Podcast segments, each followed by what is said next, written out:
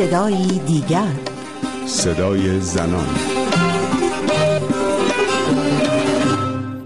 هر روز جزئیات بیشتری از آنچه در زندانهای جمهوری اسلامی بر بازداشت شدگان میگذرد منتشر می شود. نرگس محمدی از زندان خطاب به جاوید رحمان گزارشگر ویژه حقوق بشر سازمان ملل در امور ایران نامه نوشته و تعرض به زنان هین بازداشت و در بازداشتگاه ها را بخشی از برنامه سرکوب جمهوری اسلامی علیه زنان معترض و مبارز خوانده و خواهان تحقیق درباره تعرض جنسی به زنان بازداشتی شده است. این اولین بار نیست که خبر تعرض جنسی به زنان در زندانهای جمهوری اسلامی منتشر می شود. در برنامه هفته قبل صدای دیگر با آتنا دائمی زندانی سیاسی پیشین گفتگو کردم که از تجربه تهدید به آزار جنسی در زندان گفت. این هفته به سراغ دکتر تاهر زندی رفتم از روانشناس ساکن آمریکا تا در مورد تاثیر تجاوز در زندان بر روان زنان و شیوه حمایت از زنان آسیب دیده صحبت کنیم با من رویا کریمی مشت همراه باشید به زور به من تجاوز کرد. مورد تعرض قرار داد. دختر مجبور شده تنبیهی خواسته دادم. ملاقاتم بده. اگه به دختری تجاوز بشه قانون ازش حمایت نمی‌کنه. فرهنگ ضد تجاوز رو باید بسازیم. قصه های ناگفته شما اینجا در رادیو فردا. این نفرت انگیزه این وحشتناکه. آقای دکتر اگر موافق باشید از اینجا شروع کنیم که اون ترسی که زنان در زندان تجربه می‌کنن در حین مدت بازداشتشون و اون ترومایی که در اثر تهدید به تجاوز و یا وقوع تجاوز علیه اونها درشون ایجاد میشه رو چجوری باید تحلیل بکنیم؟ آیا اینها از یه جنس هستند متفاوتند؟ در مواجهه با اون چه باید کرد؟ ارز کنم خدمت شما که تراما تفاوت بسیار زیادی داره از ترس. تراما جنبه اینو ایجاد می‌کنه که شخصی که مورد تعارض جنسی یا جسمی قرار گرفته در حالتی هستش که ازش راه فرار نداره. در حالتی که ترس معمولی ما می‌تونیم ازش فرار بکنیم. یعنی سه تا مسئله مهم وجود داره در ترس. یکی این که من فریز میشم و نمی‌تونم تکون بخورم از ترسم. مثلا یک حیوان گنده جلومه یا اینکه راه فرار دارم فرار می‌کنم میرم یا اینکه جنگ می‌کنم باهاش.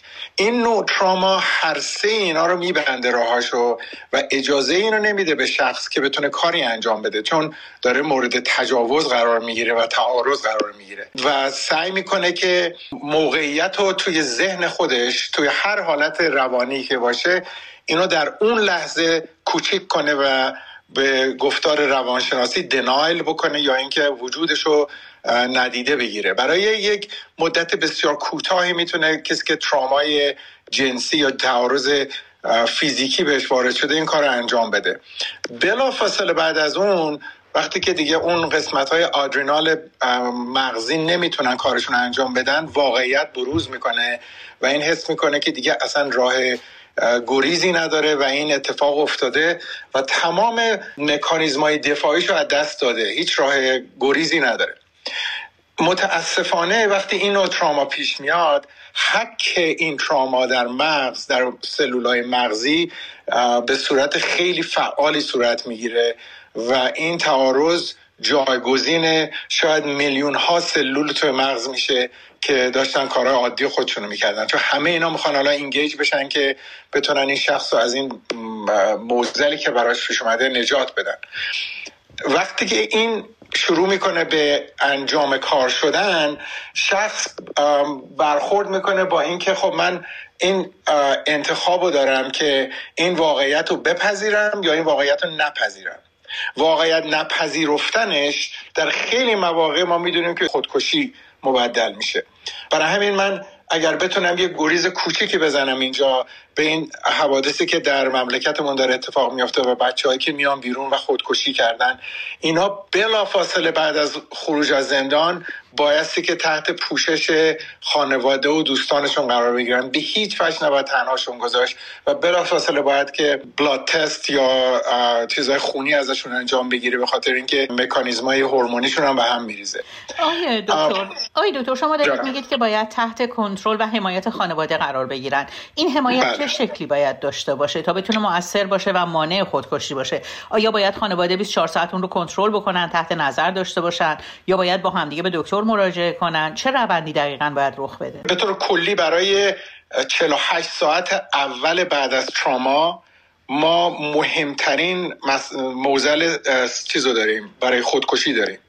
در نتیجه برای 48 ساعت اصلا این شخص نباید تنها بمونه. حتی موقع که رفته بخوابه. تا اونجایی هم که میشه باید سعی کرد که پهلوش بود باش دراز کشید که تنها نباشه وقتی که می‌خواد استراحت بکنه. چون اون چیزی که خیلی مهمه اینه که ما باید سیفتی یا امنیت رو ایجاد بکنیم. تو تمام سیفتی و امنیت ذهنی و روانی و فیزیکی شاید دست داده. با ایجاد این امنیت می‌تونیم براش یک حائلی باشیم بین تمام اون مسائلی که پیش آمده و مسائلی که داره در ذهنش میگذره. اون شروع می‌کنه در اون 48 ساعت به تفکر این که دنیای من تموم شد دیگه راه زندگی ندارم دیگه سرمو نمی‌تونم بلند کنم چگونه می‌تونم تحمل بکنم که مهمترین چیزی که در زندگی من در سیفتی من بوده به هم ریخته و تجاوز شده به من. اگه شما دقت بکنید توی تمام این جنگ هایی که میشنویم راجبشون در طول مثلا فرض کنیم تاریخ جنگ های مدرن تجاوز جزو یکی از اون راههایی بوده که تونستن مردم رو بترسونن و بکننشون تو خونه یا اینکه بهشون بگن شما اصلا وجود ندارین. به خاطر اینکه وقتی من به تو تجاوز می‌کنم تو دیگه اون آدم نیستی. در نتیجه اون سیفتی خیلی مهمه. مسئله دوم اینجا خانم کریمی مرجینه که باید تراست یا امنیت رو ایجاد کرد برای این شخص. آمدن دیگران به توی خونه غریبه ای بخواد بیاد نمی‌دونم کسی بخواد بیاد این اصلا کار خوبی نیست باید با افرادی باشه که کاملا بهشون اعتماد داره. بعد از 48 ساعت و وقتی که این خودکشی ها ترس واهمه خودکشی از بین بره بایسته که گروه و افزایش داد که این فکر نکنه که تنها کسیه که این بلا سرش آمده و این مشکل رو پیدا کرده. مخصوصا در حالتی که این تعارض جنسی برای ترس ایجاد شده. چون در تعارض جنسی دیگه که ما ببینیم مثلا یه رقمی من خدمت شما عرض کنم که 763 میلیون انسان در طول سال بهشون تعارض جنسی میشه تو دنیا. و اینا هیچ کدومشون شباهت ندارن به هم دیگه. ولی اونی که در این حالت به خصوصی که در ما در ایران داریم صحبتشون می‌کنیم یه چیز دیگه ایه یا توی یه جنگی که پیش میاد این یه چیز دیگه ایه نتیجتا بایستی که با این شخص به این شکل برخورد بشه که بلایی که سرت اومد دست خودت نبود و این یه چیزی بودش که این دولت متجاوز که در هر کاری داره تجاوز می‌کنه به زندگی دیگران آورده و این نشانه ضعف اونه. در نتیجه شما شروع می‌کنین به این شخص این اطلاعات رو بدین که ضعف از طریق بیرون میاد نه از طریق تو. تو ضعیف نبودی اونی که این کارو کرد ضعیف بود. اونی که این کارو کرد جرأت کار دیگه ای نداشت. یا ارزه کار دیگه ای نداشت این تو بودی که تونستی جلو اینا وایسی و اینو بهش میگیم empowerment یا دادن اون انرژی روانی که بتونه رو پای خود شخص وایسه.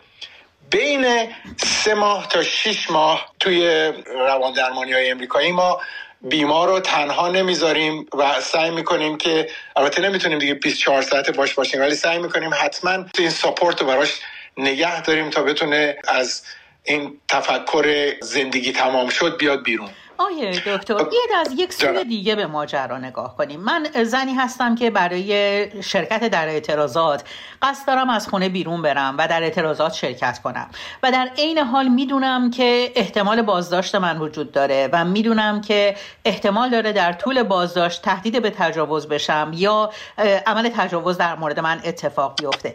از نظر روانی من چطور باید خودم رو آماده کنم تا کمترین آسیب ذهنی و روانی به من وارد بشه. این مثل واکسیناسیونه یعنی اناکولیت می‌کنیم شخصی رو که تراما پذیر هست تا بتونه اونو کم کنه. مثلا فرض بفرمایید که یک سربازی میره جنگ بهش صداهای جنگی رو می‌ذاریم انفجارات رو نشونش میدیم و اینا رو می‌کنیم که وقتی اینو شنید اون ترامای اصلی رو پیدا نکنه. متاسفانه تنها موضوعی که ما نمی‌تونیم اینو به صورت اناکولیشن یا واکسیناسیون انجام بدیم در مورد تعارض جنسیه و تنها چیزی که می‌تونیم به شخص بگیم مخصوصا ما اینو در استرابات اجتماعی بیشتر صحبتشو می‌کنیم اینه که به شخص این یادآوری رو بکنیم که هر چی که بر سر تو میاد چیز به خصوصی نیستش که تو این وسط باعثش شده باشی. اکثر خانم هایی که مورد تجاوز قرار می‌گیرن یکی از چیزهایی که تو ذهنیتشون میاد این بوده که من چجوری می‌تونستم از این فرار کنم. متاسفانه در این مورد به خصوص چون راه فراری وجود نداره فقط بایدستی که آدم به این فکر بکنه که این هم قسمتی از فیزیک منه. این هم قسمت این مثل اینه که مثلا با لگت توی سر من زدن. یعنی اون ولیوی مسئله رو اگر که بتونم بیارم پایین ولی خانم کریم مجد این یکی از سختترین کارهایی که یک زن باش مواجه میشه. به خاطر اینکه دیگه اون پرایوسی بالاترین قسمت روان یک زنه که نمی‌تونه ازش فرار بکنه. اما در مورد تجاوز من پیش از این با بخش با تعدادی از روانشناسان که صحبت کردم اونها می‌گفتن که فرد برای مقابله با تجاوز اگر قبلا بهش فکر بکنه آمادگی بهتری داره برای مقابله برای فرار کردن برای جیغ کشیدن برای لگت زدن به موقع آیا در این دست تجاوزهای برنامه ریزی شده این آمادگی ذهنی و روانی می‌تونه تاثیر داشته باشه؟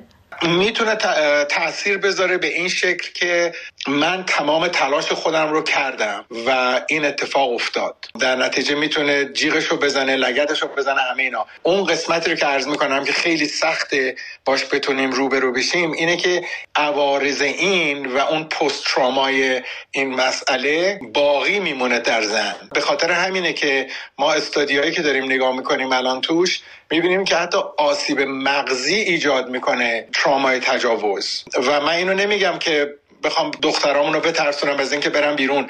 ولی این واقعیت رو باید قبول کرد که جمهوری اسلامی با این عملی که داره انجام میده نه تنها داره یک ضربه روانی مستقیم به صورت کوتاه مدت می‌زنه بلکه به صورت طویل مدت هم داره می‌زنه. چون ما می‌دونیم که در بیمارانی که تجاوز جنسی شده بهشون احتمال سکته های مغزی بالا میره. خاطر اینکه مغز اینگیج میشه در یه رفتاری که بخواد جلوی حرکت این ترس و این واهمه و این گرفتاریاشو بگیره. ناچار میشه که از طرق مختلف عمل بکنه. ریسک رو برای بیماری های مختلف بالا می‌بره در انسان. و آقای دکتر اگر ترومای بعد از تجاوز درمان نشه آیا می‌تونه تاثیرات عملی در زندگی فرد بگذاره. مثلا زنی رو که مورد تجاوز قرار گرفته شده یا مردی رو که تهدید به تجاوز شده از شور انقلابیگری از خواستش برای تغییر و از تلاشش برای مبارزه فاصله بیندازه و اونها رو تبدیل بکنه به افراد مطیع که به شرایطی که درش قرار دارن تن بدن. به شرایطی که درش هستن تن نخواهند داد.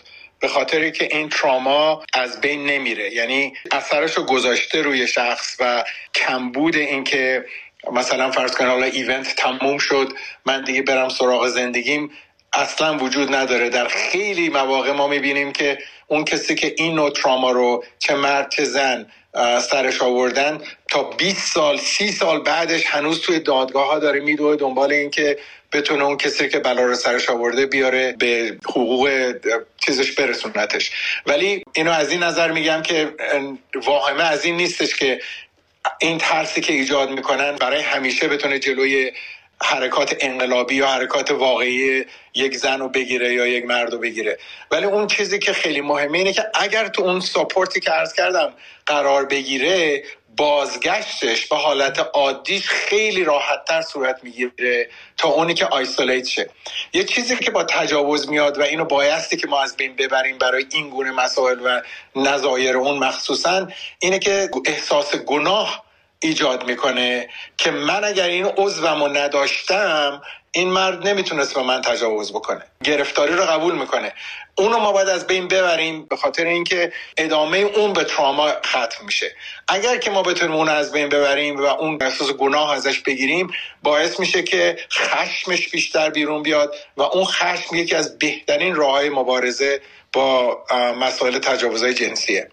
با پایان گفتگو با دکتر تاهر زندی به پایان برنامه این هفته یه صدای دیگر رسیدیم. تا هفته دیگر و صدای دیگر پاینده باشید و شادمان